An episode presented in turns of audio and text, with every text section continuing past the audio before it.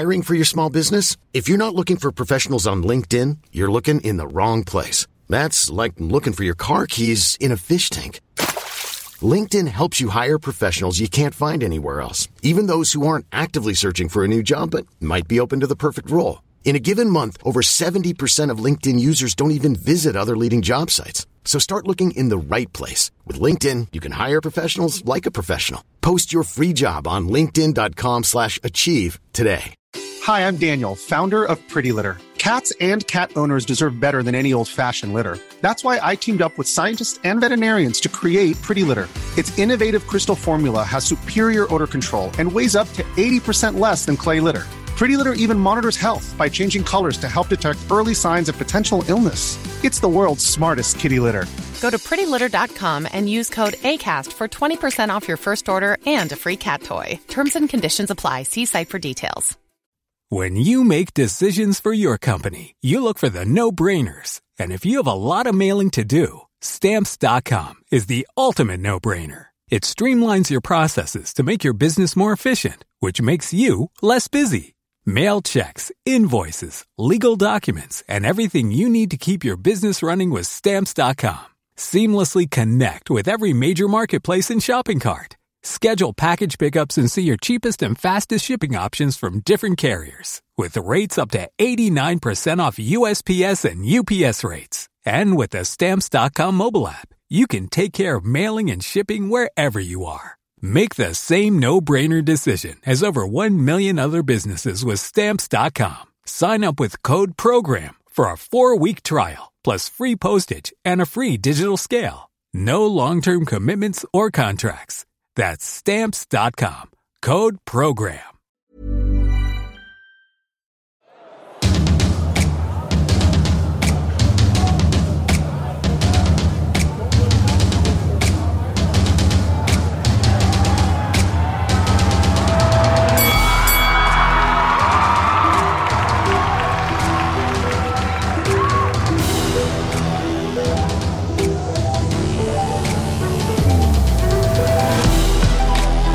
Ny podd. Och Jannik Svensson är på plats igen.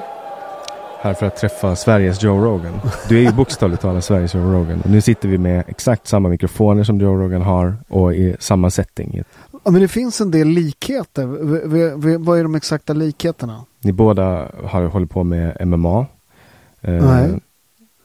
Bägge svartbälte i taekwondo. Taekwondo, men det är ju, du vet, MMA för mig, det är så här... Mixed martial, det är så här en... Men ni båda har varit programledare i Fear Factor. Just det. Ni båda är vita män.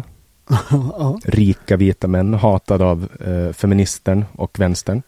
Ja, men ja, det kan jag hålla med om. Men det intressanta med honom är att jag har följt honom väldigt länge. Jag började, du vet, jag gjorde ett program som gick på TV3 som heter Fear Factor. Det är bland de roligaste grejer jag gjort. Vi spelade in i Sydafrika var det 6-7 pers. De skulle tävla mot honom. De fick hoppa från helikopter och käka levande spindlar. Och, det var ett väldigt, väldigt roligt program att göra. Och det var en väldigt rolig alltså inspelning också. Jag tävlade ju fortfarande då. Så att jag tränade på den lokala boxningsklubben där i en kåkstad. Det var rätt roligt när jag hoppade in taxin första gången jag skulle åka till den här kåkstaden. Jag frågade vad bästa boxningsklubben i Kapstaden och så fick jag en adress från kocken som boxade. Så hoppade jag in i en taxi. Jag säger adressen. Taxichauffören vände sig om och sa "You know where it is?" Jag bara, I think I do.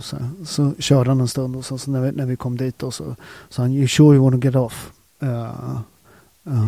Yeah. Why? Han bara, there's a reason why. Have you seen any white people the last 10 minutes we've been driving? Jag bara, nej. There's a reason why. Så jag var faktiskt första vita snubben på den klubben. Jag kan säga att jag var jävligt bra form kan jag säga när jag kom hem. Men nog om detta.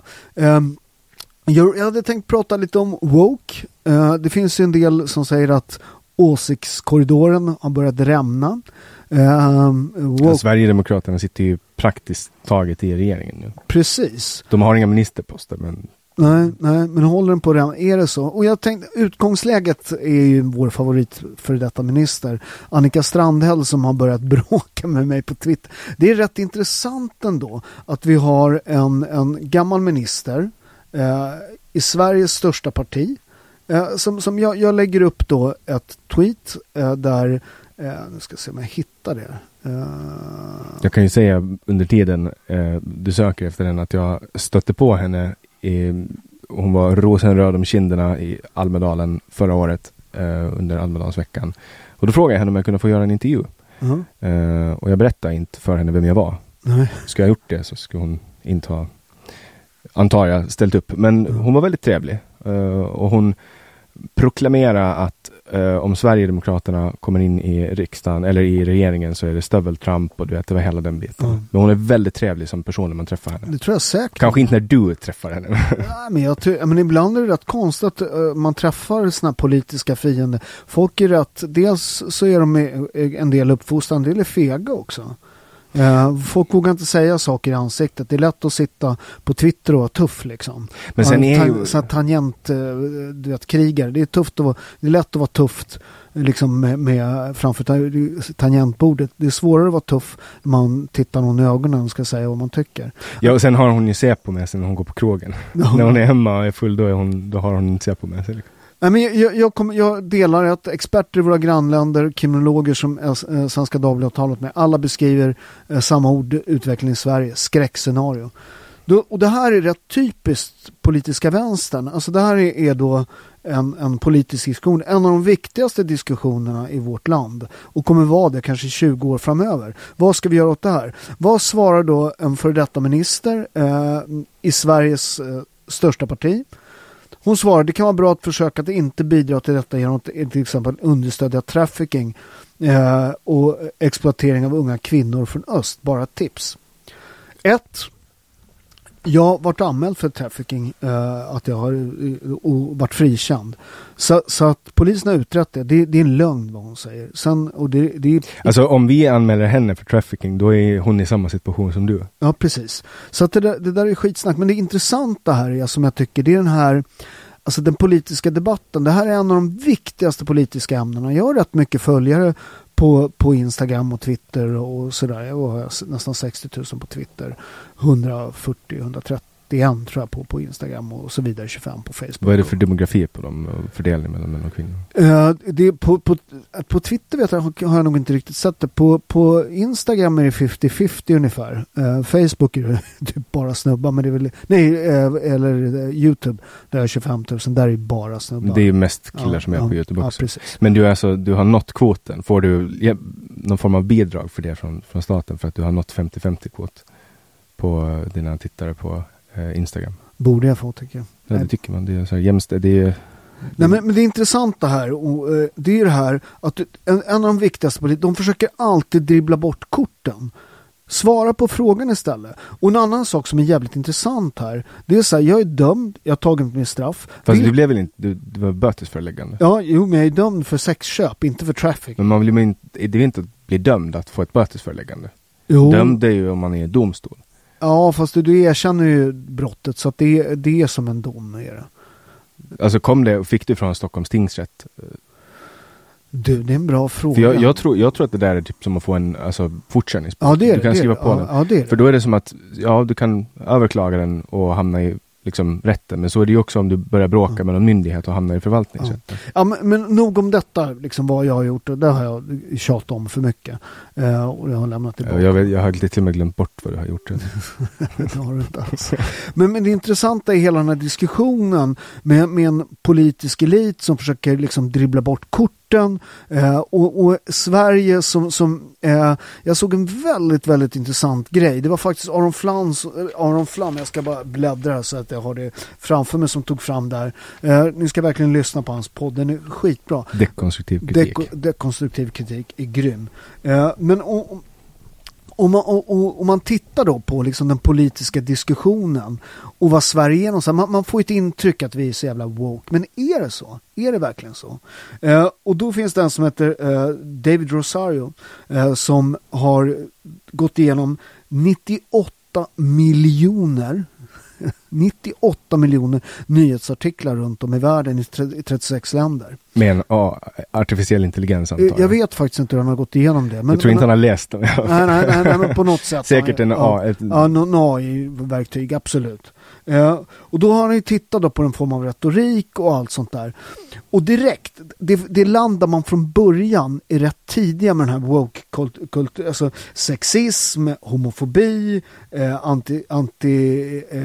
alltså islamofobi, allt det där. De dyker upp först i Sverige. I större omfång. Och det var satanism på 80-talet. Ja, precis. Och det var det ju USA fortfarande på 90-talet. Man var jätterädd för att lyssna på hårdrock. Ja, det var rätt spännande. Men det där byts ju ut var 10:e år. Nu är det ju islamofobi. Och det var ju rasism. Jo, men det intressanta är det här med att vi är liksom först. Och idag när man tittar så är vi liksom, det är liksom i våra nordiska länder inte ens i närheten. Vi är världsledande på artiklar i de här ämnena. Och man diskuterar här mer än någonsin. Samtidigt som vi i andra änden har enorma problem som vi har börjat diskutera nu. Men alldeles för sent med kriminalitet och våld och skjutningar. Kärnkraft och liksom allt det där har den här woke-kulturen bara dödat. Man har ägnat sig åt helt fel grejer. Va? Vill du höra en sak som är helt sinnessjuk, men helt på riktigt? Jag har varit i Kiev 2 gånger det här året. 7 till 10 dagar båda gånger. Båda gånger så har jag varit med om först det värsta raketattacken som har varit under hela kriget, och andra gången var värsta ballistiska attacken och värsta drönarattacken. Jag har varit med om 3 av de värsta attackerna mot Kiev. Men under samma tidsperiod, båda gånger, så hade dött flera människor i Stockholm. Ja, det är helt... Alltså, fattar du hur sjukt det är? Det är liksom... Ja, vi har inget perspektiv på det där. Och att man sakta liksom börjar gå mot liksom klankonflikter i Sverige. Nu har ju den nya regeringen, det var väl igår han höll tal, va? Ulf Kristersson i Almedalen. Alltså, jag visste inte ens om att det var Almedalen. Nej, men igår och det lät ju rätt bra. Men man ska komma ihåg att alla de här har ju alltid, de har varit med i det här woke-tåget. Och när man säger så här att då den här liksom åsiktskorridoren att den har börjat rämna och sånt där. Det där är ju fullkomligt skitsnack skulle jag säga. Utan man bara ändrat åsiktskorridor. Man har bara bytt fot. Helt plötsligt, typ över en natt, så var det, vi måste ta hårdare tag mot liksom brottsligheten. Helt plötsligt var kärnkraft, det är självklart att vi ska ha kärnkraft. NATO. Ja. Nej, men alltså, jag menar så alla vände på en 5-öring liksom. Och det där är det mest och nu tycker alla NATO är ju alltså så här för 2 år sedan.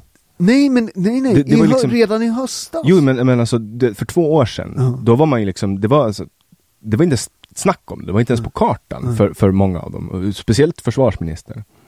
Men det där, och det som irriterar mig med det där, det är att folk då som har varit med och bidragit till alla de här problemen. Det finns en anledning till att du fick en elräkning som var helt sinnessjuk i vintras. Det är för att vi har lagt ner, och Annika Strandhäll är en av dem som har varit med inte tagit besluten, men i ett sånt i ett parti. Jag menar, som minister så visste hon inte ens hur många kärnkraftverk det var. Hon fick en fråga när hon blev med energiministern var.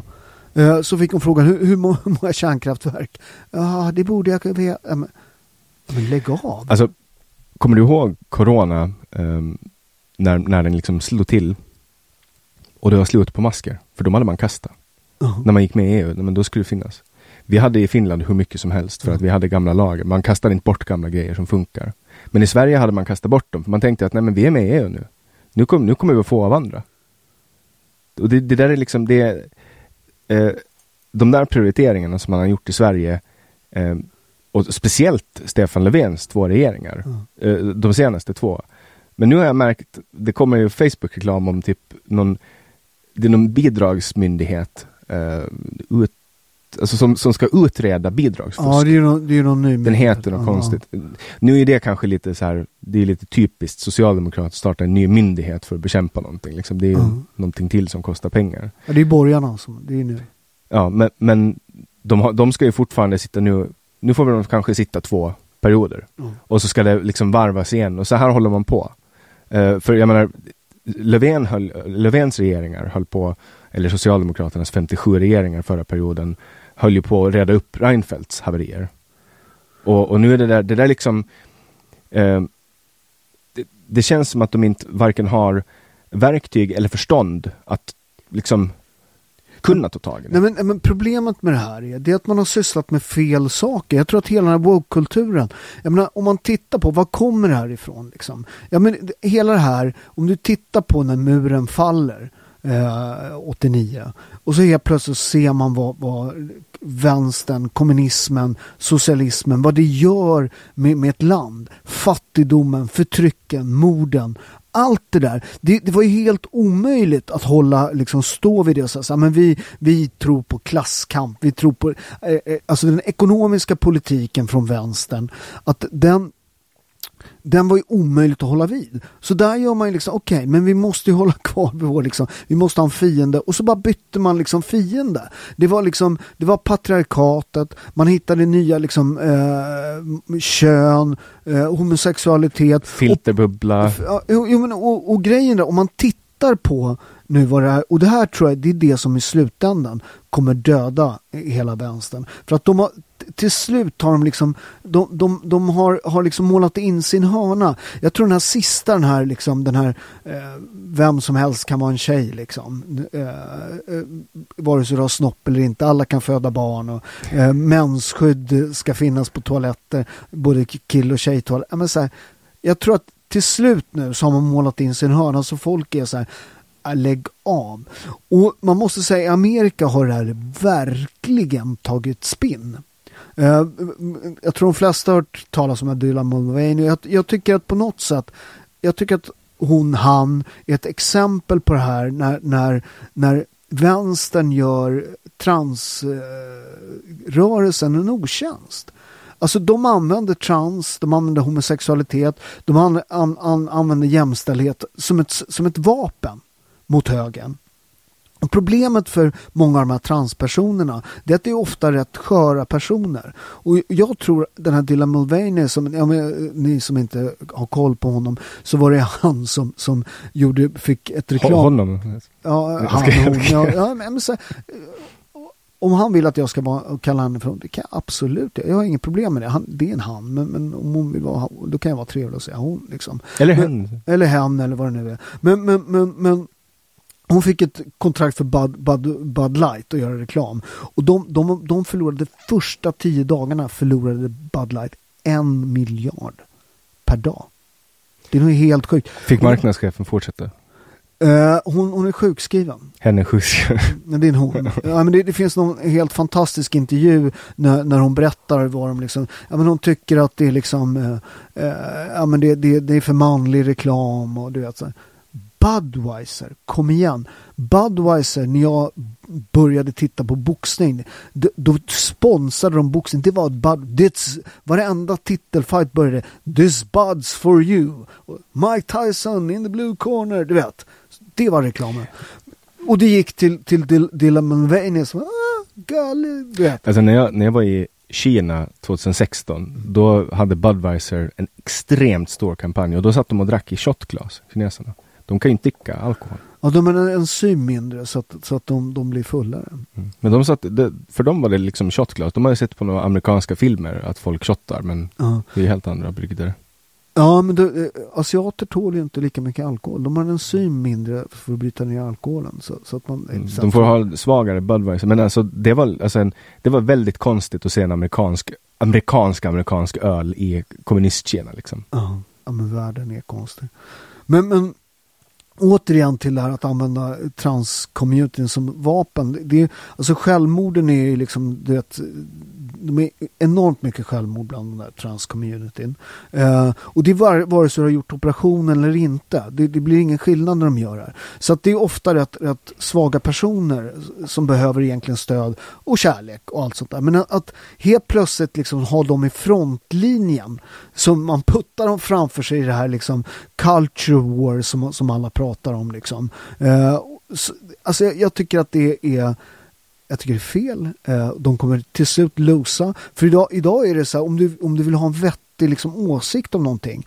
Man kan, du vet, universiteten en gång i tiden, det var ju där man sökte sig för att liksom komma med liksom tankar om framtiden, forskningen. Jag menar, idag på universitet så måste man ha liksom en, det är mer genus än liksom ingenjörer, va? Mm. Jag menar, jag hör i boxningsomklädningsrummet hör jag mer liksom mer down to earth åsikter än vad man är. Men kön är en konstruktion. Kom igen liksom. Mm. Och det är det som jag tror i slutändan kommer göra att de kommer få problem. Att någonstans börjar folk säga, men kom igen. På tal om Aron Flam, han har ju det här skämtet. Den som tror att kön är en social konstruktion har aldrig fått en spark i sin sociala konstruktion. Nej, precis. Men det finns, du vet att tjejerna också har skyddar. Vadå? Fittskydd, ja. I kampsporter. Ja. Ja. Det är inte jätteskönt att få en spark där heller, tror jag. Få en spark i fittan. Nej, det gör nog rätt ont också. Men jag är helt övertygad om att vi har en helt annan dimension. Även man får... Fast det vet man, du kanske känner på ett helt annat sätt. Och då måste jag respektera det. Jag vågar inte säga något om det. För att jag var ju, alltså jag har ju ofta fått springa en sån här gatlopp inom media när jag säger någonting. Jag gjorde en intervju, vad heter de här Hanna, de här bloggbrudarna som var så jävla stora. De gjorde en intervju med mig och min exfru Lena. Och då sa jag, men så vi gick alla kurser. Lena var rätt rädd för förlossningen och allt sånt där. Så vi gick alla kurserna, allting. Och sen så, jag är ju rätt bra på smärta liksom. Jag i boxning, så här, min första VM-fight så bröt jag käken, jag bröt näsan, fick en tand utslagen, bröt ett reben, fick sy 15 stygn i ansiktet. Så jag vet en del om smärta och att det är viktigt att slappna av och andas. Och där är ju liksom... Jag menar, där finns det rätt mycket bra hjälp och jag tycker att jag var ett rätt bra stöd med att liksom slappna av, andas. Profylax är ju faktiskt skitbra, så ska ni föda barn så går den kursen, den är superbra igen. Men jag fick att jag jämförde att jag förstod vad smärta var som hade varit proffsboxare med att föda barn. Alltså, det var sånt helge, alltså det var så här, de skrev i Dagens Nyheter långa, bara hånade mig liksom, jasse du vet någonting om smärta, du kanske skulle kunna, du vet. Alltså jag kan... helt sinnes. Jag bara okej, absolut. Jag var där. Det gjorde fucking jävla ont, kan jag säga, alltså... och föda barn. Men det gör det också, boxa 12 ronders titelfight, få käken bruten. Det gör också ont. Vet du vad det är? Det är smärta. Och jag har gjort det liksom 36 gånger. Jag har boxat nästan 600 matcher om man räknar ihop. Tror jag vet något om smärta? Mycket mer än vad de där hamnar de där blå. Men frågan är, har du skitit ut en 2,5 kilos vattenmelon? Nej, det har jag inte. Och jag förstår att det gör skitont. Men jag har fått lite reben brutna också. Nej, men det är också så här, jämföra smärta och smärta. Det är liksom... Nej. Nej, men det är fortfarande... Det är klart, så här, min blindtarm sprack en gång. Det gjorde jävligt ont. Ja. Men det går över. This too shall pass. Nej, men det som du säger, det här med transrörelsen, alltså att när man frontar, nu är det transrörelsen, det har varit feminismen, det har varit massa olika branches, intersektionellt maktperspektiv och så vidare, men det tar alltid slut, folk tröttnar alltid, till sist tar det slut, folk orkar inte och då hittar de någonting nytt. Nej, men det som vi måste vara noggranna med nu, det är att när de byter fot så jävla snabbt, man vänder hela debatten. Alltså det är helt sinnessjukt med vad de gör vänster nu. Just men alla gör ju det samtidigt, ja, också. Precis. Men inklusive, det är Swedish Elephant dokumentären på YouTube, den är fruktansvärt bra. Ja. När de går ut och så frågar de svenskar så här, vad är svenska värderingar? Och då börjar folk prata om liksom så här, de vet inte ens vad värderingar är. De blandar ihop kultur och fornminnen. Alltså så här, det är liksom för att i Sverige är ett av de mest extrema landen när det kommer till värderingar, men alla vänder samtidigt. Det där är problemet. Alltså, när man då har uppfostrat folk att inte vara stolt över sitt land, att inte stå upp för sitt land, vad skapar det för land? Vad skapar det för värderingar? Mm. Exakt. Har du någonsin sett en snubbe som går runt med en finsk flagga på sina kläder och tänkt att han där är säkert nazist? Nej, precis. Så gör man när man ser folk med svenska tatueringar, alltså svenska flaggor eller tatueringar, alltså, eller runor till exempel. Ja. Hur blev runor nazistiska? För att nazisterna tyckte om runor. Det är liksom i Sverige så vill man på något sätt skämmas över kultur, men jag tror att mycket har att göra med att man har inte varit med om krig. Precis. För oss kom varje år på veterandagen, så kom det veteraner och berättade för oss. Och sa liksom, de tittade oss barn i ögonen och sa de att ni kan koka en rysse, men det är alltid en rysse. Och så här, de såg kriget. Deras barn, våra föräldrar fick växa upp med efterföljderna. Mm. Men ändå på 90-talet så repade sig och Finland låg i samma ekonomiska tillväxt trots att vi betalar alla krigsskadestånd. Mm. Medan Sverige efter andra världskriget var en intakt industri.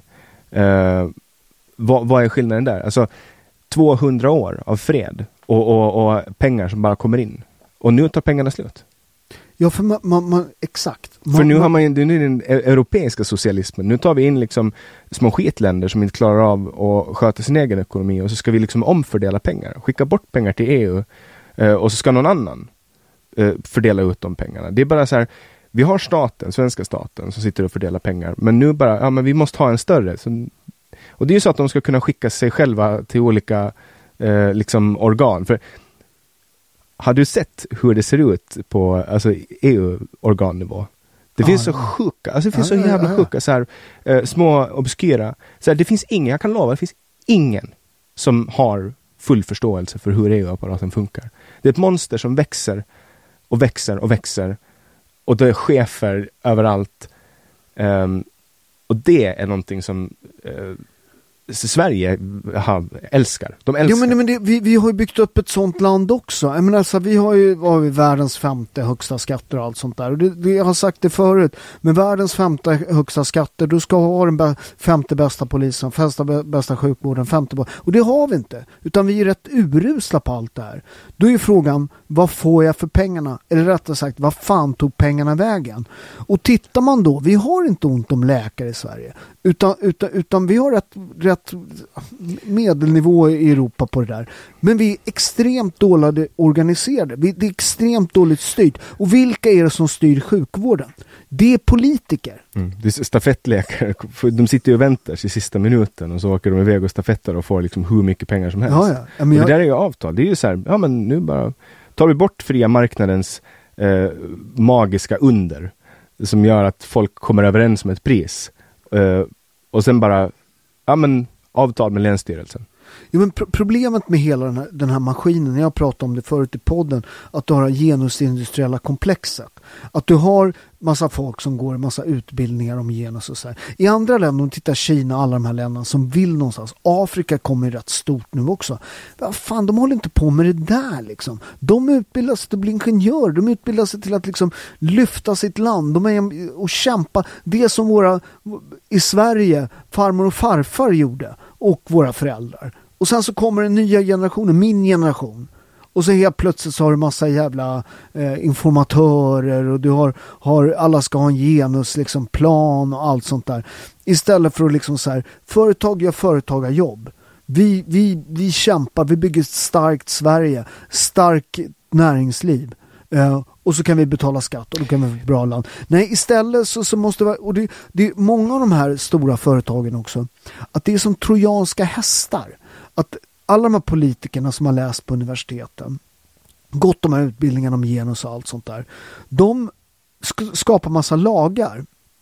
Att du ska ha genusplan, du måste hit och dit. Som gör att du måste anställa de som gick kurser med dem, som också har läst genusvetenskap. Och så har du massvis med folk som sitter och fattar massa beslut som inte är produktiva, som inte först och främst gör det företag ska göra. Det vill säga skapa värde, skapa. Och det där är, jag får droppa en Ayn Rand där. When you have to seek permission to create value from people who create nothing, then you may know your society is doomed. Exakt. Nu var det löst till att det är någonting i samma. Men när man söker tillstånd från människor som inte skapar värde för att få skapa värde. Då vet du att ditt samhälle är fakt. Det är ju exakt det. Du måste ha tillstånd för att starta ett bolag. Bankintyg. Du måste alltså det är liksom du måste gå och begära lov. Pappa, kan jag få gå ut och köpa glass? Ja, men och rätt länge så var ju liksom, jag menar, på 80-talet var man ju typ så, om man var egen företagare var man ju typ landsförrädare i princip, va? När man förstår att det är småföretag som har byggt det här landet. Ja, det var ju varför explodera allting kring industrialismen? Det var ju på grund av limited liability companies. Ja. Och det är ju så här limited liability, det är, så här, det är en limiterad risk. Du kan bara förlora det du stoppar in. Förut på 1600-1700-talet då förlorar du allt. Så här, du förlorade din gård. Gick det åt helvete? Någon levererar inte. Alltså, du var fucked. Men sen kom aktiebolagslagen och då blev allting bra. Bättre. Men Sverige, om man tittar också vad som skapar vårt välstånd. Sverige har ju historiskt... Alltså, vita rika män. Ja, vita rika. Ja, eller hur. Vad heter, men Sverige, när man avreglerar skråväsendet lite i 1848. Ja, det är någon gång på 1800-talet. Ja, i slutet på 1800-talet. Jag är inte riktigt säker på årtalet. Men vi har ju 100 år av fucking jävla ekonomisk tillväxt. Sverige är ju fan helt fantastiskt. I början på 1900-talet, jag har sagt det förut, har vi mest patent på jorden. Inte per capita. Lilla Sverige. När man tog bort massa jävla regler så hände det saker. Folk tittade på Nobel, de tittade på alla de här som gjorde pengar. Så jag ska också bli rik. Kämpar jag, då kommer det hända grejer. Det finns en riktigt bra föreläsning med Henrik Jönsson och Johan Norberg på YouTube där de drar ett exempel om hur i Kina där man reglerar liksom att du ska odla soja, du ska odla ris. Men sen när folk kom på att men fan, om vi byter, för din gård är bättre för soja och min är bättre för ris, så bytte de och så märkte staten att men nu har ju de har ju ökat 200%, men å ena sidan vi gillar att vi får mycket skörd, men vi gillar inte kapitalism. Men när kapitalismen väl börjar sprida sig då sprider den sig. Och det var samma med Indien. De reglerar massa grejer, men det här med telekom, det var ju bara något så här, det förstår de sig inte på. Så då sket de med att reglera det. Men där fick Indien sin ekonomiska tillväxt. För att där du har en marknad som är fri, där människor får hitta på saker, du inte behöver ansöka om tillstånd, skriva på massa papper, ansöka blanketter, då börjar folk göra saker. Men folk är alltid rädda. Så ta till exempel autonoma fordon. Vi sitter i bilköer för att människor bara bromsar utan att fatta att de förstör för alla andra. Skulle alla bilar vara autonoma, vilket det finns teknik för sedan fanns 20 år tillbaks, då skulle det inte finnas bilköer. Men det som hindrar, det är lag. Det är lag. Du får inte ha en autonom bil, fast den är säkrare än en människa. Vi har autopilot på flygplan. Men det är liksom... och där är liksom ännu en sån här flaskhals i samhället. Nej, men vi sysslar inte med längre med det som eller många gör det, men politiken sysslar ju inte längre med det som skapar välfärd, utan man håller på med massa andra saker. Man har liksom varit anti-väst, man har varit anti-kapitalism. Man har anti sig själv. Man har i princip skämts för Europa och slaveriet och Europa kolonier så här. Det var bara för att vi var bra på att kriga. Slaveri har ju för fan alla haft. Det har ju varit liksom fram, och det ska man komma ihåg, vilka var det som avskaffade slaveriet? Vilka var det? När folk håller på och gnäller om det, vilka var det som avskaffade slaveriet? Engelsmännen. Och de såg till, den engelska flottan såg till att de sa, nu är det slut på det här. Vi kommer skjuta, de hade världens starkaste flotta. Vi kommer skjuta sönder det om vi hittar det. Det var engelsmännen som drev det politiskt. Och det ska man veta att slaveriet, afrikanska slaveriet, alltså europeer tog sig inte in liksom, i indelen av Afrika, utan folk tog slavar, afrikanska kungar tog slavar och sålde då, för att liksom på den tiden man inte hade liksom mediciner och det, gav man sig in i liksom inlandet till Afrika, så dog man av malaria eller så vart man dödad liksom, fick ett spjut i ryggen. Så att afrikanska kungar var ju stormrika, många av det på slaveriet. De tog det då, och sen så var den ju fruktansvärd, den här slavhandeln över liksom Atlanten. Men det, man hade slavhandel över liksom Sahara, det liksom... Ja, och där är den där, alltså slavhandeln existerar ju idag också till den mån att det är sexslavar och sexslaveri. Ja, ja. Det är liksom, alltså det som pågår på den liksom fronten. Man hör mycket om människor som pratar om den transkontinentala slavhandeln på 1700-talet. Ja. Men what about den som kommer, när det kommer liksom 20 kvinnor som är inlåsta i en container, som våldtas 50 gånger om dagen. Sådana saker på riktigt liksom. Det är, man tar upp de här exemplen från historia, men what about kolla upp sin egen historia? Ja. Vad höll man på med under andra världskriget? Vi skäms inte i Finland över att vi tog emot material från Hitler. För att vi behövde det. Och vi samarbetar i den mån med Hitler. Men vi gjorde det på ett sätt som gör att vi kan se oss själva i spegeln. Mm. Det kan man inte om man sitter och pumpar ut kullager till den tyska krigsmaskinen. Det gjorde Sverige också. Du vet, Churchill ville ju att Sverige också ska betala krigsmaskinen. Ja, han var ju skit där liksom. Ja, men du vet, och kriget, alltså vi gick ju, det fanns ju embargon. Sverige skrev på massa att vi skulle embargo. Vi gick ju runt dem och öppnade företag själva i Tyskland för att importera till oss själva och så vidare och så vidare. Ja, det och vi förlängde antagligen kriget, va. Och det där får man får inte titta på det där. Har jag berättat till dig att jag blev kvoterad en gång och att det gick riktigt åt helvete? Nej, berätta. På den tiden när jag började gymnasiet på Åland, det var 12 år sedan, det var inte så länge sedan. Men då fanns det något som heter könspoäng. Uh-huh. Och jag ville gå en utbildning men kom in på en annan som det var ganska höga betygskrav på. Uh-huh. Och då fick jag könspoäng för det var så många kvinnliga sökande.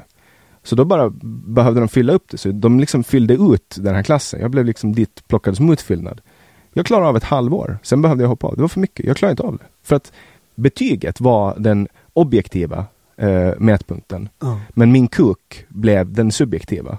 Och kuken gjorde att jag fick komma in där, men jag klarar inte av det för att jag hade inte betygen. Kuk är mycket bättre på finlandssvenska. Säger jag. Kuk. Kuk. Jag hör... Kuk. Säger jag rätt? Är det rätt? Kuk. Kuk. Kuk. Kuk. Kuk. Men där är det så här, jag blev inkvoterad till en plats som jag inte hade betyg för att komma in på. Mm. Jag hade sämst betyg i klassen. För att jag var en snubbe. Jag ska inte gå en sån utbildning när jag inte...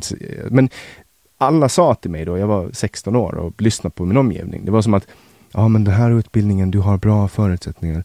Men det är ju ett helvete. Tänk att vara den som blir inkvoterad. Om du är den svarta personen som blir inkvoterad i en skola i USA. Hur kul är det? Det roliga med USA att när de börjar med kvotering då, så tänkte de inte att du liksom non-whites och sånt där.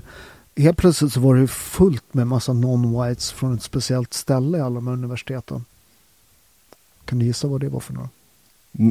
Detta, du måste förklara för jag hänger jag tänker på så här sydafrikanska skolbänkar. Ja, nej, men alltså, man hade ju kvotering då för att komma in på de stora elituniversiteten i Amerika. Du vet. Och, ja, då ska man ju, om man ska kvotera, då måste man ju kvotera ut asiater. Exakt. Det var ju det som var problemet. De är ju bättre, men så här, vad är svaret på? Jag tror att det har att göra med att de har en kultur som är att de pluggar mer. Ja, plus att folk förväntar sig att de ska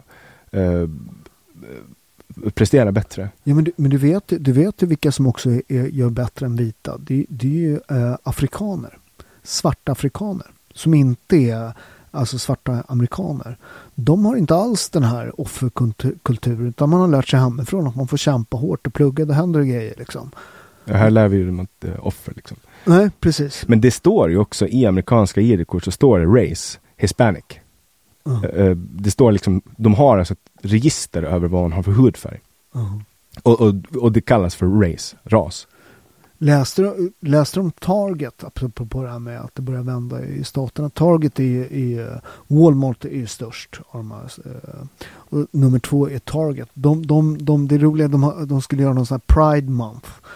Och ha då regnbågs det var rätt provokativt. Det var en sak med regnbågsgrejer så här. Men det var tuck friendly swimwear, att du ska kunna i bikini underdelen ska man kunna stoppa undan kuken och för barn. Ja, men det är så här. De har förlorat 15 miljarder. I Amerika har de börjat så här, Amerika, det är ju så här, hit them where it hurts. Men där är också så här, jag såg en jävligt rolig, någon amerikan som jag kommer inte ihåg vem det var, som sa så här: vi har Veterans Day, we got Mother's Day, we got Father's Day and we got Pride Month. Vi har en hel jävla månad. Kom igen liksom. Men... och återigen, det har funnits jätteproblem med diskriminering mot homosexuella och allt sånt. Det är fruktansvärt och det är klart vi ska stötta dem. Men återigen, de är dumma som låter alltså att de blir vapen i handen på vänsterns kamp. Alltså, jag håller på med politik sedan jag var, mitt första val som jag var med i var när min farfar ställde upp. Det var 1999. Sen dess har jag liksom sett det här och blivit använd som ett verktyg. När jag var ung, då blev jag använd som ungdomspolitiker och då var det alltid så här, man ska ha någon bög, man ska ha någon som är liksom utländsk. Det var så här, vi ska ha kvinnor. Det är liksom, man ska visa upp en fasad. Men när man jobbar med marknadsföring till exempel, då vet man vad är ens målgrupp. Och varför? Ja, de tycker om det. Jag producerar flera poddar och har gjort många år. Och då kan man, alltså jag kan alltid se att de som lyssnar på poddar lyssnar på sådana som är som de själva. Och därför vet man på förhand, om man lyssnar på en podd, om det kanske inte är Alex och Sigge för de är stora, men ta din podd till exempel. Det är folk som är som dig. För att ni tycker samma. Och då går man ihop. Det kollar bara på hur folk flyttar ut. Du menar smarta, begåvade. Exakt, smarta, begåvade indier, eller på sätt. Italienare med... Nej, men som kollar på nu hur Sverige ser ut nu med miljonprogrammen. Det är klart att folk flyttar dit. Så de vill ju vara med folk som säger kolla på Thailand. Svenskar bor i svenska byar liksom. Ja, men Spanien också. Ja, och det är så här för att man tycker det är trevligt och så här, ja men det är trevligt, det är hemma. Men vet du vad, det är inget problem om man gör det rätt. Om du tittar på italienarna till exempel, Amerika, det är en av de mest framgångsrika invandrargrupperna som, vet du vad Bank of America hette från början? Nej. Bank of Italy. Världens största bank. Alltså det, Bank of America är startad av en italienare. Men alltså det är så här, det är för att när ni är gängkriminella så har ni vita handskar och frack. Och har någon kille som heter Luigi som kommer och kastar in en inrullad persisk matta med ett lik i en Rolls Royce och kör iväg den till en, liksom, det är så här, här är det så här en AK från Jugoslavienkriget som har blivit buren av någon 11-åring och sen avfyras av en 15-åring. Det är så här, och den som egentligen ska begå det här mordet liksom sitter i en Audi A4 med tonade rutor. Det är så här, vad fan, alltså på riktigt. Det är barn som går runt med vapen.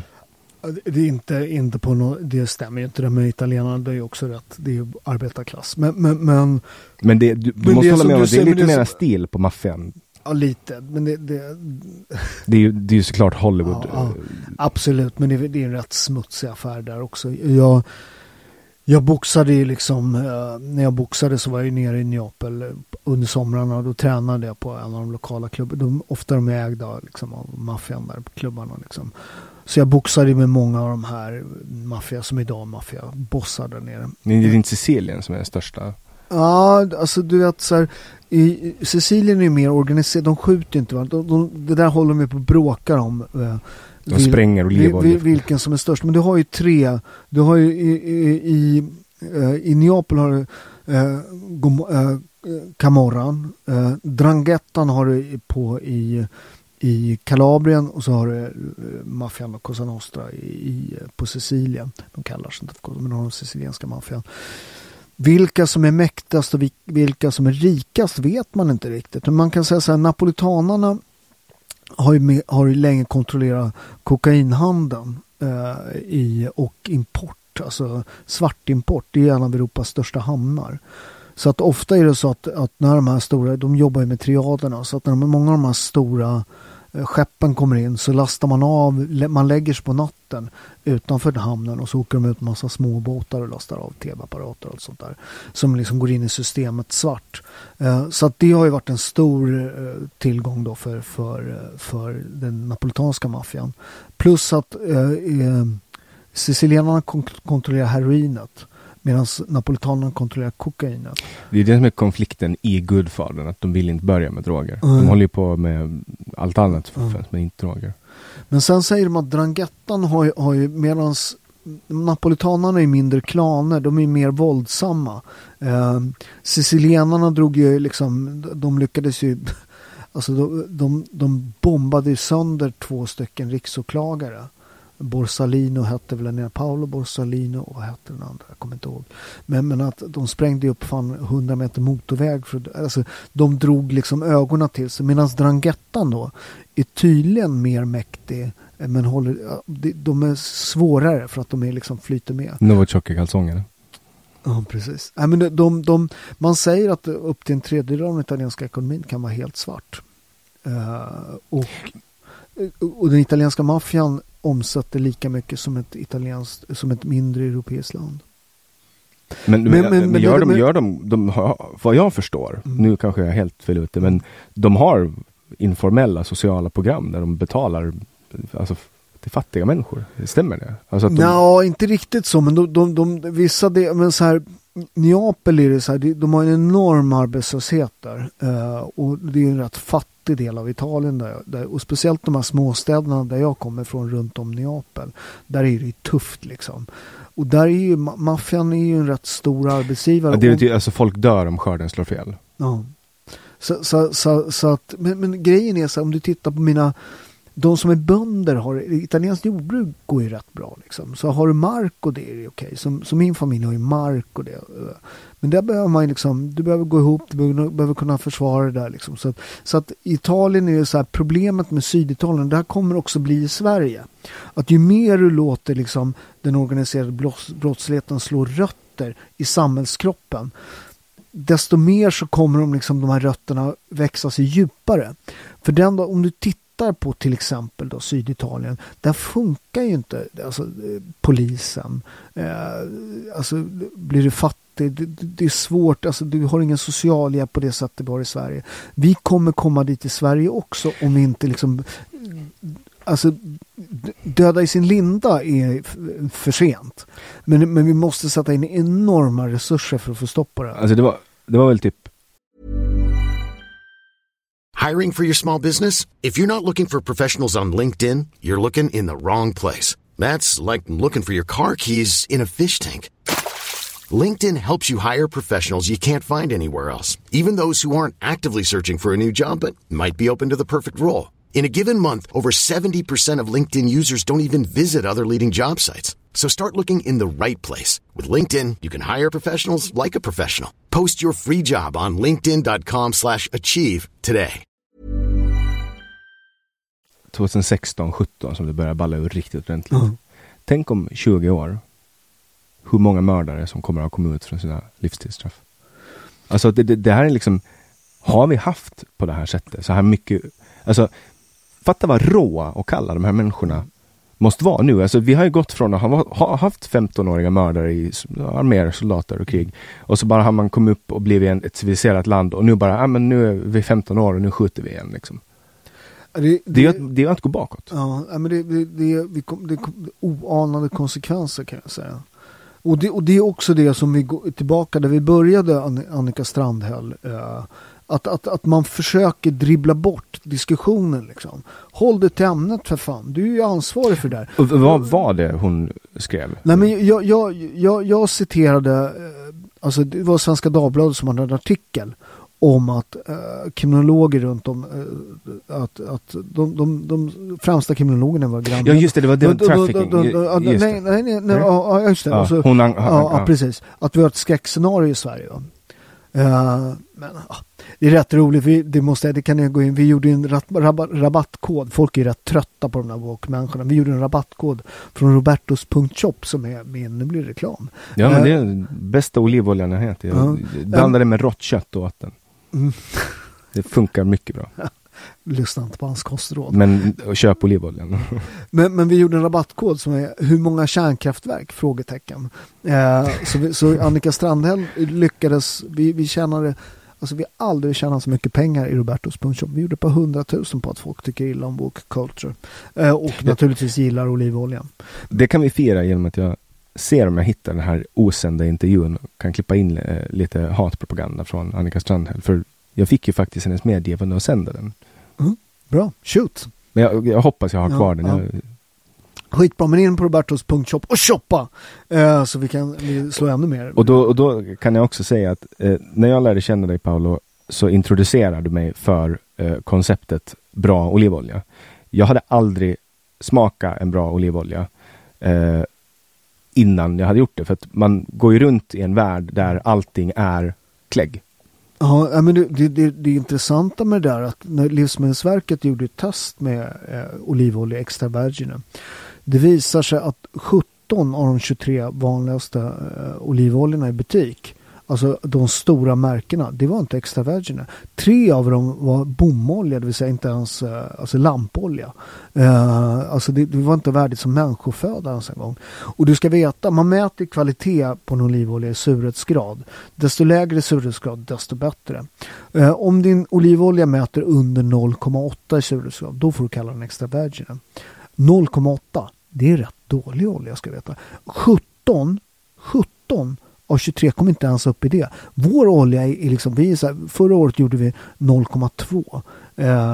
Jag menar, och det var hyfsat då. Vi är aldrig över 0,2. Så att, du vet, vi har varit nere i 0, alltså 12, 0, 1, 2. Och där är, det är en jätteskillnad på produkt. Jag tror, för jag hade ingen aning, för det här är typ ett och ett halvt år sedan som jag första gången åt testade en bra olivolja. Det var 5-6 år sedan som jag första gången testade specialkaffe. Mm. Och det är liksom, det är också det är som då, jag visste inte om att allt kaffe i Sverige är bränt. Man bränner bort det för att man tar bort de dåliga smakerna genom att rosta jävligt hårt. Men man vet när man äter en bra olivolja. Nej, men allt handlar om skörd. Det är därför alltså, motverkarna syrhetsgraden, syragraden, det är att du måste plocka oliverna. Oliver är ju, om du tänker ett äpple, om ett äpple är övermoget när det ramlar ner, då blir det brunt. Det blir en oxidering i äpplet och det är det man mäter kvaliteten i surhetsgraden. Och då går det inte, kan du skaka ner oliven när den är för mjuk? För att då kommer den liksom, när man lägger ner backarna så kommer den gå ihop, de kommer krossas. Det kommer komma in syre i oliven. Syran går upp i oliven. Därför måste du liksom plocka, precis som de byter färg. Oliver är gröna. När de blir mogna blir de brunröda. Svarta oliver finns inte, de är färgade. Vadå färgar de då? Varför? För att de ska ses, de här som en mogen oliv, som är lite övermogen oliv som de här är. De ser inte så goda ut. Okej. Okay. Det är typ som de riktiga köttfärgen. Ja, de är bruna liksom. Så att du vet, om du ska skörda stora mängder, då har du liksom traktorer. Så de har en griparm, så fäller de ett nät under och så bara skakar de det. En gång ramlar allt ner. Det är enda sättet att komma upp liksom, att en olivolja kostar 100 spänn. Det är omöjligt om den är av kvalitet. Det går inte. Det är alltså omöjligt. Det är Italien, det är europeiska löner. Du ska plocka fram, det tar fler, alltså så här, när vi skördar, vi åker alltid ner, jag och sonen, och plockar liksom. Du plockar 200 kilo om dagen, det är 13 liter. Det är bra träning. Det är ändå, ja, det är ingen löprunda på morgonen. Nej, fy fan. Ja. Men sen åt jag en ost också som du hade med dig hem. Och det var fan den godaste. Det var mozzarella, tror jag. Ja, det var någon form av den är på komjölk. Den är gjord som mozzarella. Alltså det var så fruktansvärt. Alltså jag tänker på den ibland fortfarande. För att det var liksom den där matkulturen som ni har, det får jag ge. Det är liksom jävlar. Ja, Italien har mest ursprungsmärkta produkter på jorden. Man har väl också ganska hälsosam befolkning, även fast man har hög fettintag.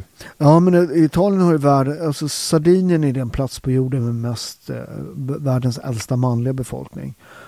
Och då vi har ju mycket 100-åringar, och Syditalien speciellt. Norra Italien har en annan kost som är mer, alltså det finns ju liksom inget italienskt kök, utan Italien är väldigt uppdelat i regioner. Italien är ett nytt land, det är enat 1861. Så att och egentligen, om du tittar pizza till exempel, pizza är ju från Neapel.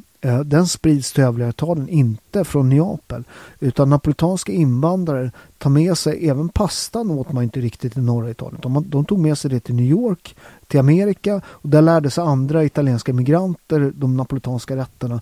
Och så tog de med det då tillbaka till norra Italien. Så att mycket av den här tomatsås, pizza, den kulturen, den har ju tagit sig omvägen. Det är därför du kan liksom åka till... Den har liksom odlats i frånvaro av och sen kommit tillbaka. Ja, så att nu har de ju blivit bättre på det där, för att det finns rätt bra napolitanska pizzor på hela jorden. När kom den till Sverige då? Den napolitanska pizzan? Ja. Den första napolitanska pizzan, riktiga, det är lilla Napoli i Falkenberg ligger den. Och vet du vad nummer 2 som startades i Sverige? Först i Stockholm. Jag missar kanske. Nej. Nummer 2 äkta napolitansk pizza är Panefresco som jag startar. Jaha. Men sen bråkar de om vilka som var först. Alltså man hävdar ju då i Västerås, där det var mycket italienare som kom då på 60-talet, att man startade, där hade man pizza. Och det finns flera som hävdar att den är sådär. Stockholm är... Jag skrev en artikel 2016 om Stockholms första pizzeria på Nyårsvägen, Pino, i Midsommarkransen. Men det kanske bara var allmänt pizza det handlade om. Det där bråkar om. Det fanns ju pizzeria opera. Det har funnits massvis med det. Där är de inte riktigt överens. Vet du hur man vet att en pizzeria är bra? Eller att de lagar god pizza? Det står mycket polisbilder utanför. För att? Nej, poliser gillar pizza. Alltså. I USA äter de ju donuts. Men helt på riktigt, då, du ser när det står polisbilder. Lastbilschaffisar brukar jag titta när man är ute på motorvägar i Italien. Då är det ofta bra mat. De har mycket såna här... Vi brukar käka, jag och son, det säger han alltid när vi landar, så finns det såna vagnar, såna food trucks, det har ju funnits länge hos oss, i Sverige är det rätt nytt. Men det finns några food trucks när vi åker från motorvägen och åker av mot vår lilla by, så har de en, alltså de gör med porchetta, du vet, så här, med mackor och du vet, så här, såna fettbomber. Alltså jag har kört genom Europa några gånger nu det här året, och jag har börjat ta med mig sånt här treskiktigt special toapapper, eftersom ibland måste man äta på en polsk bensinstation. Det är bättre att inte äta. Där skulle det vara en food truck med porchetta liksom. Varför är det så jävla dålig mat på bensinmackar? Det där är rätt spännande, för att om man tittar i Italien så har de den här autogrill och de här, det finns ju flera kedjor som är rätt bra där. Men det är väl att folk inte ställer krav. Den dagen jag har ju faktiskt tittat på det själv lite grann innan min härliga skandal när jag blev av med allting. Men vi byggde fram ett koncept faktiskt för vägkrogar som är färdigt. Så vill någon ha den så hör av er. Men jag kan ta med den till Polen nästa gång. För jag hade en stund på en polsk toalett som var, alltså jag funderar på, nu ringer jag 112 liksom. Alltså på den nivån av att äta på en sån där jävla bensinstation. Men det är ju alltid dålig mat på flygplatser och så där folk reser. Ja, men det är ju lite där att du inte har konkurrens helt enkelt. Så de säljer billiga kolhydrater. Ja precis. Så du behöver inte skärpa det. Men nu har det börjat bli bättre på flygplatserna, är det rätt bra mat. Sen jag tycker en del flygbolag har rätt okej liksom. Det ska vara kul att prova. Det är ju en rätt svår konst att laga, liksom ska värmas och allt sånt där. Det var ganska många som gick under, alltså det har inte flugit så jättemycket nu. Jag kan tänka mig att de som levererar mat till flygplan hade det jävligt jobbigt under corona. Och då kanske de får, när de ska börja förhandla nya kontrakt, öka på kvaliteten lite. För de här jävla fyrkanterna som man äter på flyg, det är liksom, man sitter längre och håller på med förpackningar än vad man gör med att äta. Ja, men men jag kommer ihåg en gång i tiden när man flög, då hade de ju varm mat och det. Vi bilade ju ner till Italien. Det var ju liksom att åka, det var ju superviktigt liksom, så man sparade, pappa och mamma jobbade som djur och så bilade vi ner. Och det tog ju liksom, ja men det tog 3 dagar ner till Neapel. Jag och brorsan började slåss i Södertälje, slutade liksom i Neapel. Fy fan. Farsan gillade inte Tyskland. Han bara så här, ni får kissa i Österrike. Ja, men det är så här, jag har ju bilat 2 gånger nu till Ukraina. Och det är jävligt mysigt. Nu river du stället. Ja. Men det är jävligt mysigt att köra på europeiska vägar. Det är liksom, det är en fin, det är ett det är en fin kontinent. Och det är liksom speciellt på, nu har ju polska bensinmackar gillar vi inte, men de har fina vägar i Polen och köra snabbt. Italien har också rätt fina vägar. De är privatägda. Det där i Sverige har vi liksom, vägnätet är inte rätt jättebra. Vi har ju mycket vägar i och för sig. Där är också en rätt intressant grej. Ett stickspår när vi pratar om det här med genus och jämställdhet och liksom feministisk snöre. Ja, men alltså hela den här rökridån man har lagt för att dölja Sveriges verkliga problem. En sån här superosexig grej som är ett jätteproblem nu. Det är ju en del sån här infrastruktur. Alltså rör, vägar, allt elnät, allt är eftersatt. För man har prioriterat fel saker. Det är nedgrävt under jorden. Man märker inte. Och sen kommer det. Tills det slutar. Ja, men det går i 10 år och ignorera att det kommer en tjänsteman med papper och säger nu behöver vi börja fixa här. Men sen när det spricker ett rör under marken och det rinner ut liksom i grundvattnet. Alltså, Sverige har pinsamt dåligt elnät. Alltså, man kan liksom inte leverera. Det är så, vad i helvete? Ja, men att inte fler människor säger vad i helvete. För att de kommer göra exakt samma sak, de här politikerna, som de har gjort i med alla frågor från kärnkraftverk till NATO. Vi har ju sagt det förut. Nästa grej som kommer komma, det är de här infrastrukturgrejerna. Ja, men vi såg det inte komma. Jävla. På Åland så är den minister som är den tyngsta infrastrukturministern. Hette trafikminister förut. Och de mäts genom hur många broar de bygger. Vår nuvarande minister, Christian Wikström, han har byggt några hållbara broar istället. Han valde att satsa på en sån taktik. Men klassiskt sett så har det varit byggt några broar som håller i 20 år eller 30 år. För att då är det politiska är så här, ja, men desto flera broar jag bygger, desto flera människor kommer att åka på broarna, desto mer kommer folk tycka om mig. Men det är det som är problemet. Det är ju politiker som fattar beslut om investeringar. Ja, men och det är liksom mandatperioden man pratar om. Om det ser bra ut den här mandatperioden då kanske inte att gräva upp massa rör och sen så här, oj, sjukvården får rätt lite pengar. Ja, men det här är rätt viktigt också. Men det är återigen det där att man har inte lärt sig att prioritera. Men sen ska de jobba på natten också. De gör ju de där, och när de jobbar på dagen då ska det stå 4 samhällgubbar och titta ner i gropen också. Men det nej, men infrastruktur det är tror jag det här året är en stor fråga. Kolla på Ukraina nu. De kommer ju aldrig och allt elnät är utslaget. De kommer att kunna bygga upp det med minigrids från början. De kommer att kunna göra liksom ett helt autonomt nät som du inte kan slå ut centralt. Och det är där Fågel Fenix föds ur askan. Och det är det Sverige borde göra nu. Riva allting och bygga minigrids överallt. Det kommer alltså om du röstar på medborgarsamling nästa val så kanske det händer. Men, ja, precis, men det problemet är så här, det finns inga visioner. Liksom.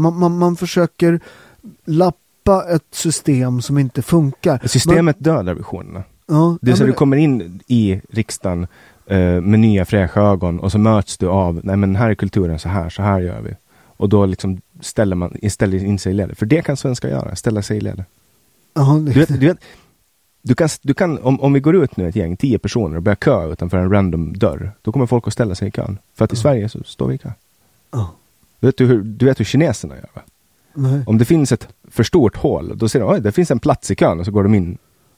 För ur deras perspektiv, det är liksom det är så de ser på kö. Den roligaste kön någonsin, det var jag och min exfru, stilig kvinna, blond. Vi var i vår lilla stad och sen så skulle vi på banken och växla pengar, det som man gjorde förr i tiden. Och sen så hade de precis betalt ut pensionerna. Så det var ju sån jävla kö. Och så sitter en banktjänsteman där och så tittar han så här, fan, snygg tjej. Så han bara vinkar fram, men hon får gå förbi kön. Det är som har gått större plan när du är inkastad. Varsågod. Eller utkastad, det. Gjorde ni så? Tog ni in de snygga först? Ja, självklart. Och det är för att man vill att det ska vara snygga människor på kul. Ja, men så här, alltså Café Opera, det kommer aldrig finnas något sånt ställe. För det fanns ett ställe i Sverige Folk, du vet, så här, folk åkte från andra länder, du vet, så här, Rolling Stones, bara för att gå ut, alltså inte ens, du vet, det var helt magiskt, alltså, och så jävla bra, för du kunde välja. Vi hade ju kö därifrån, ja, men 7 normalt en kväll var det kö, och det tog kanske 2 timmar att komma in. Folk kom från hela Sverige, så det var de snyggaste tjejerna, också snygga killar. Det där är liksom, du behöver en mix som blir perfekt. Så att man väljer sin målgrupp. Ja, nej, men du alltså på den tiden, vi var ju väldigt väl skolade, måste jag säga, av ledningen, för att det var dörrvakten hade ett jätteviktigt jobb, för det var egentligen du som skapade kvällen. Nummer 1 är så här, snygga tjejer, det börjar där. Och alla som säger något annat, de vet inte vad världen funkar. De har aldrig fått en spark i sin sociala konstruktion. Nej, precis. De har ingen social konstruktion. Den har de klippt bort eller någonting. Alltså allt går ut för att para. Så folk går ut. Vi går ut för att trävligt. Ja, eller hur? Du går ut. Du tycker att ett glas vin smakar gott. Shit. Det kan du göra hemma. Går ut på krogen. Det är klart att det är kul att gå ut med vänner och så. Men rätt många, alltså majoritet är för att hitta. Liksom. Det är jakten på ett svettigt hål. Liksom. Exakt, för att prata poetiskt. Vad heter det? Så att du behöver bra tjejer, och en viktig grej där i mixen, det är att du har lite mer tjejer än killar. Mm. För att då har killar något att göra. Ja. Är det mer killar än tjejer, då blir det bråk. Alltså, hur enkel matematik. Sen efter de snygga tjejerna, så behöver de snygga tjejerna något att titta på. Så det behöver snygga och coola killar. Eller rika. Nej, ja, de rika kommer automatiskt. De är där för de snygga tjejerna. Men grunden är coola killar, snygga killar. Absoluta grunden är snygga tjejer. Det är den liksom grejen. Men sen så behöver folk med mycket jävla pengar. För att de köper in sig i den här liksom marknadsdelen genom att visa, men så här, jag har rätt mycket cash. Jag kanske inte är snyggast där, men du vet, jag bor i en paradvåning på Östermalm. Det är kanske rätt fint också. Vilken champagne vill du dricka? Så att den och sen så går det inte så här, till exempel torsdagar var så bankdag på Café Opera när man jobbar, och då var det så här, alltså massa killar i kostym, blir skittråkigt så här. Så att vi brukade alltid så här, du vet, kom någon jävel med tuppkam typ förbi. Så man bara så här, hörru, ja, vill du ha en öl? Åh, gå in, jag bjuder på en öl.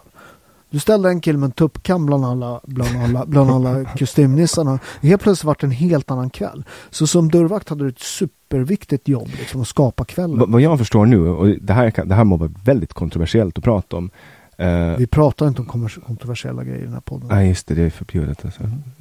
Munkavle på. Nej, men en person som jag känner som jobbar som dörrvakt berättade till mig, det här är hans ord. Mm. De har problem med en specifik grupp av personer som kommer och är jävligt kaxiga. Och blir det för många, då förstörs kvällen och då försvinner alla. Det finns ett namn också för det. Vet du vad jag pratar om? Ja, du. Men så här, blattar. Det är liksom, det är så här, nu låter kanske jag som att jag så här, men om det blir för många på krogen, åtminstone enligt honom, då är kvällen förstörd för alla. Ja, så är det. Var det så på din tid också? Ja, så har det alltid varit.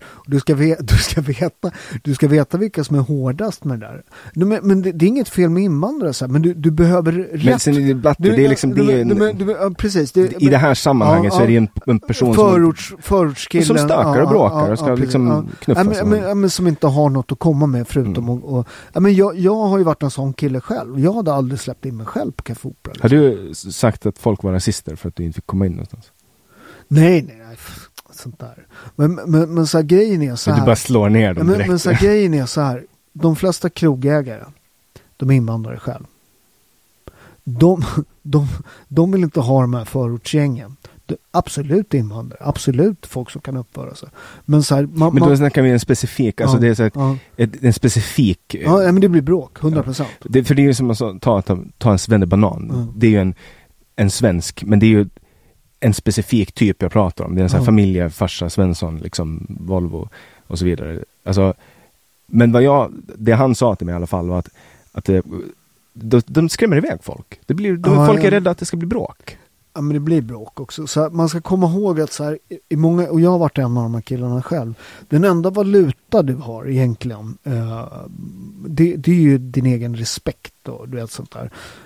Och en förortskille som har lite så här gangsterattityd, han kan aldrig låta sin respekt bli naggad i kanten. Utan är det någon som säger något, någon som tar något, någon som sätter sig på din plats, någon som spiller något på dig. Du kan aldrig tillåta det inför dina kompisar. För den enda liksom valutan du har i ditt liv, det är våld. Och kan du då, visar du att du inte har båls nog i de här förortsgängen, så har du ingen valuta, du är nobody.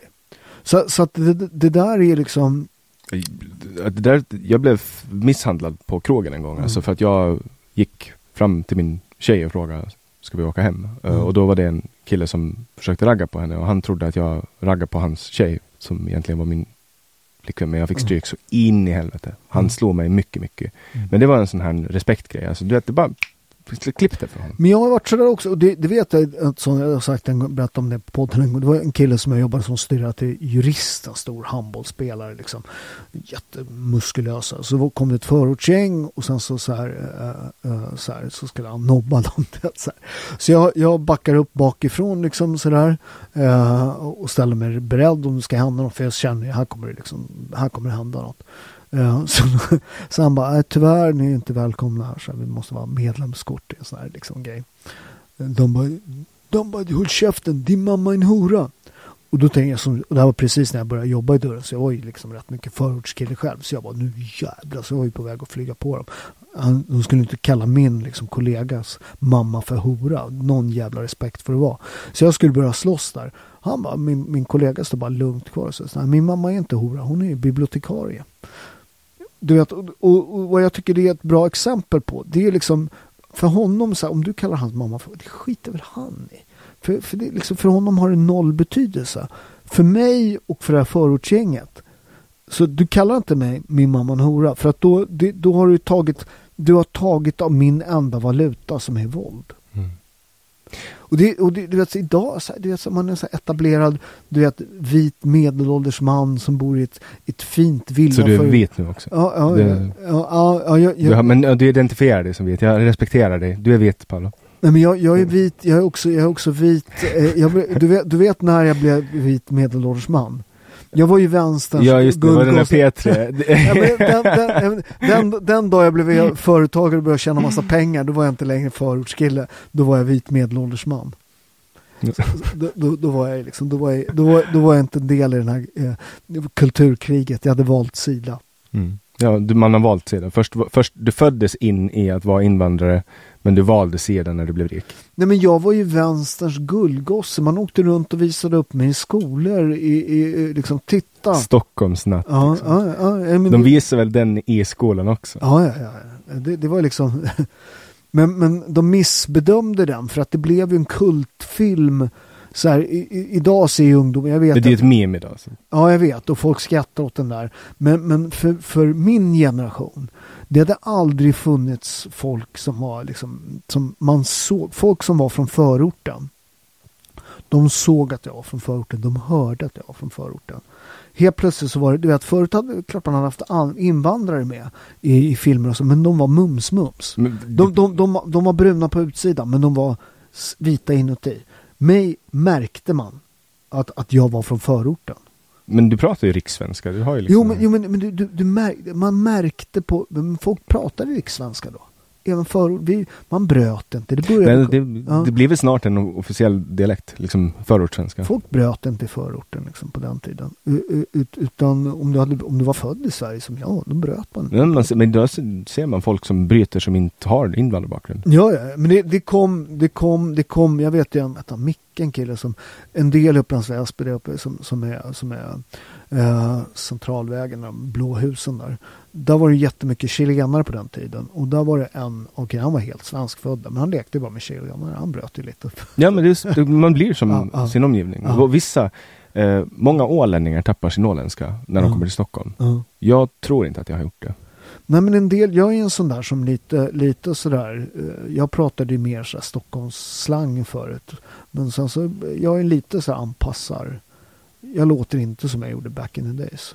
När jag boxade lät man också rätt mycket liksom, tjena, du vet. Kan du dra Stockholmsnatt-repliken?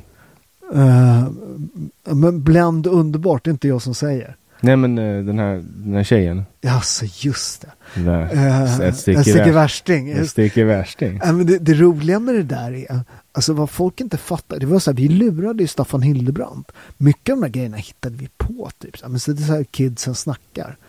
Så en del ord har ju blivit svenska som vi bara hittar på typ i den här filmen. Men jag menar, det måste ju vara en jävla grej att bli film på. Vad var det, 18 år? 17 år? Ja, 17. Ja, och bara bli en filmstjärna helt plötsligt. Så här, alla såg dig på biograferna. Det måste ju ha varit helt... Ja, det var något helt sinnessjukt. Alltså du vet, det fanns ju inte... Alltså på den tiden, det fanns ju en tv-kanal eller två. Du vet, tidningar, det fanns inte alls den. Så man var ju, alltså, du gick ju från att vara... Från liksom Stockholmspolisen klassade mig som en av de 3 farligaste ungdomarna i Sverige under 18 år.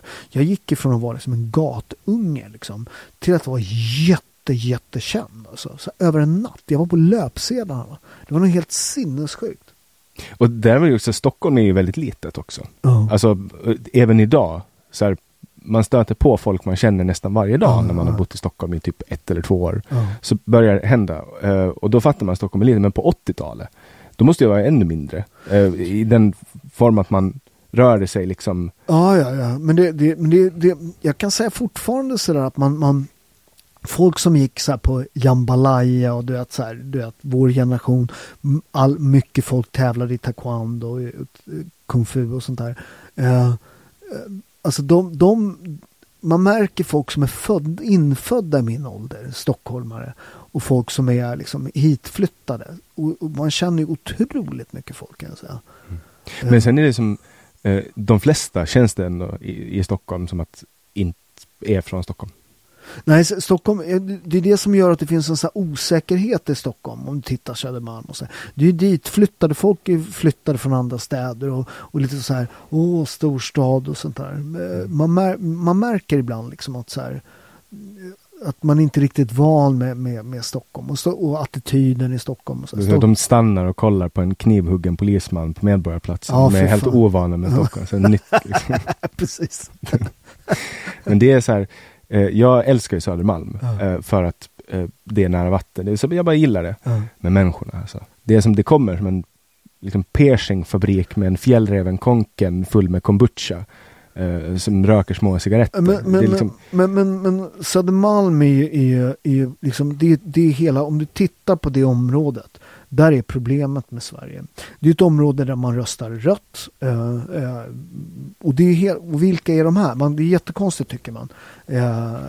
Att de röstar rött. För de bor ju i lägenheter som kostar liksom 1,5 miljon per rum. Ja, men det är för att de lyssnar på P3 varje morgon. Nej, det gör de. Men de här jobbar, det är det här transferiatet. De här människorna... Transferiatet. Det vill säga, det är människor som jobbar med... alltså HR-frågor, jämställdhet i företagen, man jobbar inom politiken, man jobbar i media, man är chefer inom offentlig sektor, alla är försörjda av någon form av skattepengar. Jag menar, journalisterna, allt där, det är mediastöd och allt sånt där. Det är ju vänstern som ser till att föda det här odjuret som gör att man konstant missar alla viktiga frågor. Alla viktiga saker Sverige måste lösa. Det är Södermalmsgänget. Man pratar mycket om överklassen på Östermalm och så. Det kan man säga vad man vill om.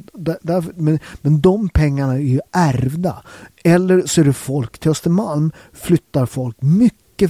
Invandrare flyttar till Östermalm när man har gjort sig pengar. Ja. Nej, men samma, man vill bo. Titta, I made it, förstår du? Och sen har du Djurgården, men där måste du ha rätt pengar. Ja, jo precis. Men Södermalm, de har inte lika mycket pengar, men de har mycket pengar. De har jobb som chefer inom media eller offentlig sektor.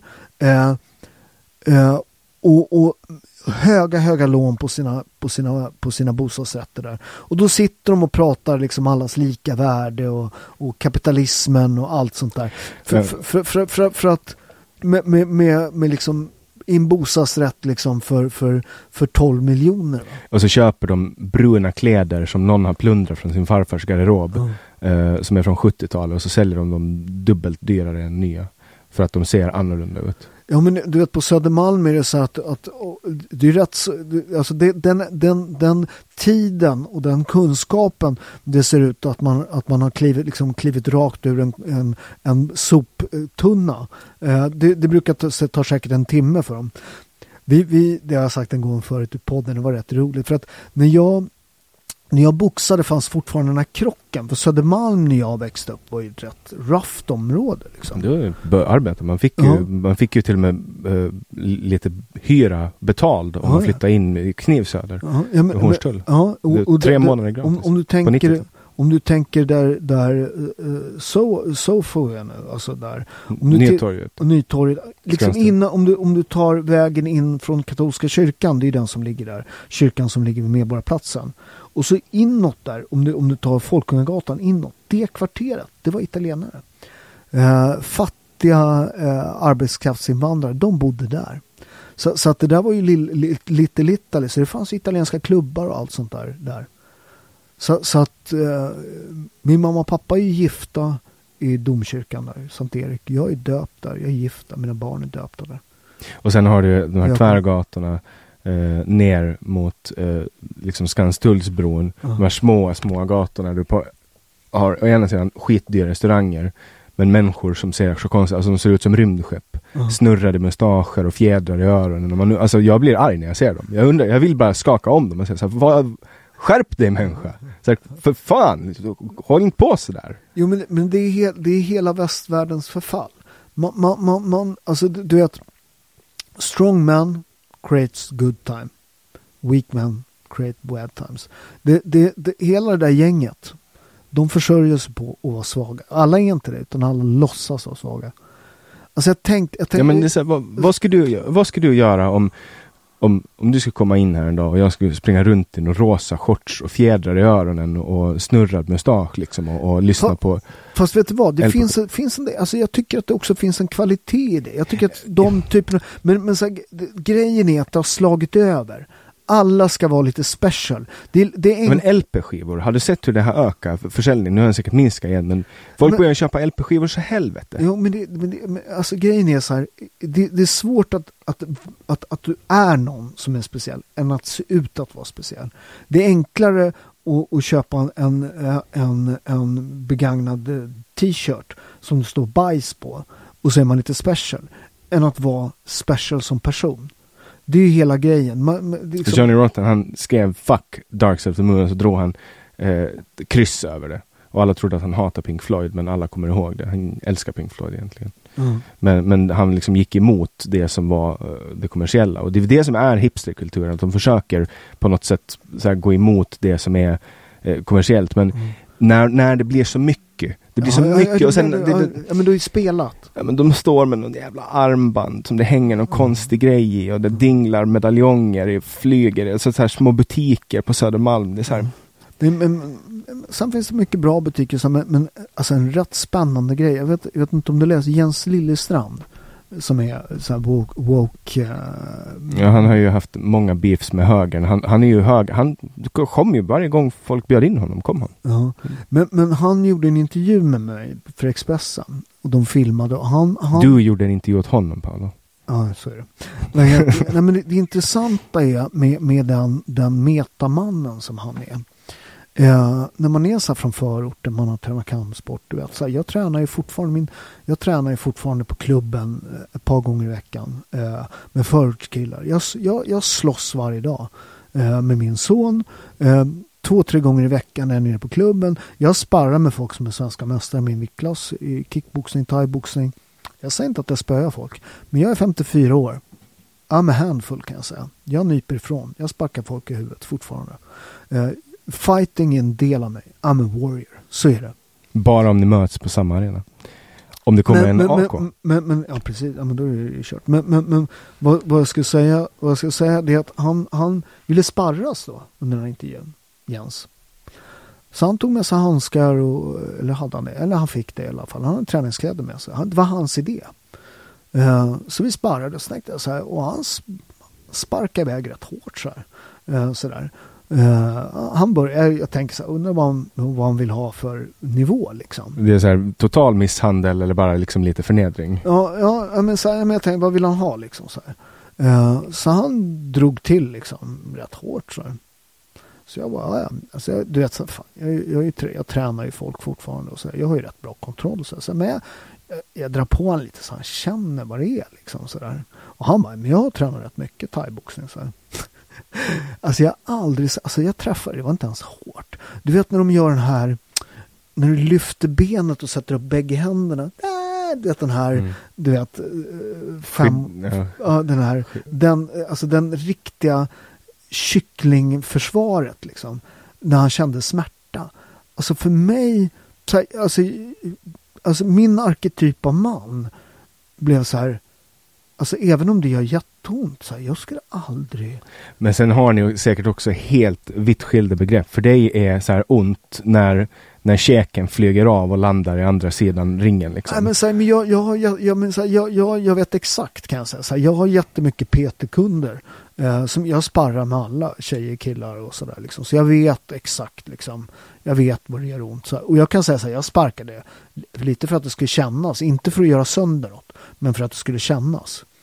Så här, fan, jag har ju rätt. Alltså det är därför jag är så jävla... Folk säger så här, fan, de ser när jag sparrar så här, fan, jag har 4 PT-kunder om dagen. Sen jobbar jag med mina andra företag. Men jag kan säga så här, många av mina PT-kunder, de har tränat lite kampsport så här, både tjejer och killar.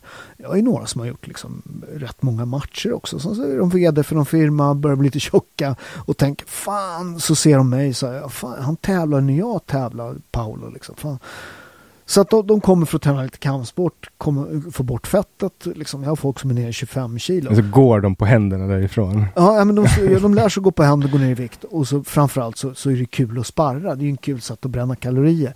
Men ja, många av de där, de är ju rätt vassa. De har ju liksom ingen kondis.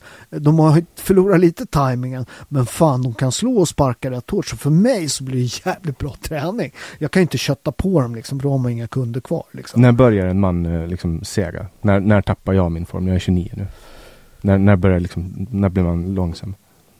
Alltså du tappar ju explosiviteten efter ett tag om du inte tränar den. Det börjar vid 30 liksom. Så man känner åldern vid 30. Och 40 absolut kommer det. Nej, inte 30 men så här, vid 40 börjar du tappa explosivitet.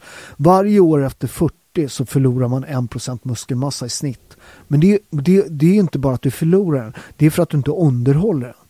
Så att du om du jobbar med explosivitet, alltså sparka hårt, hoppa mycket. Den dag du slutar hoppa blir du gammal. Så jag hoppar jättemycket, jag stretchar mycket, jag kan gå ner i split, jag kan till och med gå över split liksom. Så att det går, alltså fram till du är 70 kan du hålla rätt bra form. Mm. Ja, det är bara att kolla på Joe Biden. Han är ju riktigt, du vet, klar. Och hur gammal är Joe Biden? Han har väl varit dödförklarad i 30 år eller sånt. Nej, men ingen aning, men han är ju så här. Jag brukar tänka på, jag har ju en, eller de är inte släkt, men de är som släkt. Francesco, han är 75. När vi skördar oliver, han plockar lika mycket som min grabb, alltså. Han plockar 200 kilo, han klättrar i träd. Han lyfter backar. Vet du varför han kan göra det? För han har aldrig slutat klättra i träd. Mm. Och det är också det som är problemet med den moderna människan. Att du rör på det, tränar lite, sen lägger du av. Kompenserar det med en 40 000 kronors ergonomisk stol. Ja, precis. Istället för att gå ut och springa. Mm. Nu gör jag mig skyldig till att inte springa heller. Och den enda formen av explosivitet jag känner, det är den jag känner på polska bensinstationer. Men det där är någonting som alla vet, att 30 minuter... och sen 30 minuter om dagen. Det är ju så Apple Watches är inställda. De visar bara när du har liksom, det målet 30 minuter, för det är det som man behöver om dagen. Pulshöjande aktivitet. Och det är faktiskt, det är att Karolinska institutet gjorde en undersökning för det här. Det är rätt många år sedan, så det har ju säkert blivit värre. Men de hängde på en pulsmätare på 1200 svenskar, så statistiskt fastställd grupp då, så att det blir... vet du hur många som fick upp pulsen mer än en halvtimme om dagen? Nej. Gissa hur många procent? Gissa. Det var, jag kan säga att det var dåligt. 35 kanske, 30, 40. 1%. 1%. Men då fick upp, men då ska man komma ihåg att det var en halvtimme i samma... 110 eller något sånt då. Mm. Så det är en halvtimme Pornhub om dagen ungefär. Så det är så här, ligger ni på 15 idag, gå upp, skaffa premium och gå upp. Precis. Eller gå in på Roberto's.shop. Precis. Ja, där kan man ju kanske... Ja, det kan man. Det är ekologiskt glidmedel, bland annat pasta, har ni också. Uh-huh. Så. Bra. Så Pornhub och Roberto's.shop, det tycker jag var bevingande ord. Det finns ju också bilder på Paolo på Roberto's.shop, så ni kan skippa Pornhub. Precis. Men det är 110 i puls när de springer från frugan som... är arg för att de har varit in på Roberto's.shop. Nej, vi har jättemycket kvinnliga kunder. Det där är rätt roligt att det där är så här, det är de här vänster är liksom arga. Det finns också en rätt stor grupp så här, som är så här, vänta nu. Det är Werner, prästen. Ja. Ska vi svara? Ja, visst. Så där, Werner, nu med podden. Jaha. Du, vad heter? Vi har ju spelat in en podd. Varför, kan du fråga Jannik varför den inte har kommit ut än? Ja. Så det, men nu kommer att släppa den här podden, men nu har vi satt upp en busringningsstation här. Det här är Paulos busringningsstation. Jag glömde säga det till dig innan, Paolo, men här, jag sa till dig på telefon att du måste ju busringa till folk. Ja, det vore kul att göra. Du hör ju, för nu hör ju Werner hör ju oss nu. Ja, super. Ja, Werner, jag ringer dig sen. Jag ska bara avsluta. Du, Werner, har du Annika Strandhälls nummer? Ja, bra. Tack. Vi hörs, Werner. Tja. Ja, för det kan man, sånt kan vara ganska kul. Du vet, ja, det är ju skitroliga de där. Och det här man hör ju liksom, det är ju skitbra ljud också. Ja. Så. Ja, vi får komma på en tjuvringnis. Vi får köra en hat också. Jag hade rätt mycket nu. det är väl så här, egentligen kan man gå så här, man kan bara gå in på ChatGPT och bara så här, skriv hatkommentarer till Paolo Roberto. Ge 10 exempel. Du, Jannik, då har vi snackat en stund. Ja, 1 timme och 29 minuter. Oj, ja, det var rätt länge. Tiden går snabbt, men det var roligt. Ja, så är det. Tack för att du kom. Eller du tack för att du kom. Ja, det kan vi säga också. Vi har ju, Nongrata Media har ju en studio. Så, och kontorsplatser på Sveavägen. Mm. Så behöver ni kontorsplats. Vi har många studios, har vi. Det är 4 stycken, 5 stycken. Det beror på hur man räknar. Men det finns studio för podd, det finns studio för film, det finns studio för musik, det finns studio för allt du vill göra. Det finns studio för. Och det finns kontorsplatser att tillgå snart. Och då ingår också studiotid. Hyr man en kontorsplats så får man 2 timmar i valfri studio per vecka. Och det är ganska dyrt att hyra studio. Då får man också en kontorsplats. Och då är det mitt i stan. Precis, väldigt nära när man ska till partikansliet. Precis. Tänk om en massa socialdemokratiska poddar. Mm. Alla får komma. Vad heter det? Rakt över från Handel sen ungefär sitter vi. Ja. Ja.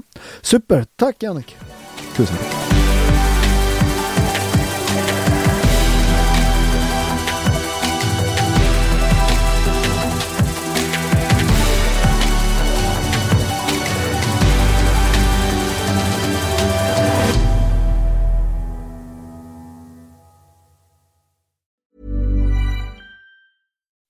When you make decisions for your company, you look for the no-brainers. If you have a lot of mailing to do, Stamps.com is the ultimate no-brainer. Use the Stamps.com mobile app to mail everything you need to keep your business running with up to 89% off USPS and UPS. Make the same no-brainer decision as over 1 million other businesses with Stamps.com. Use code PROGRAM for a special offer. That's Stamps.com, code PROGRAM.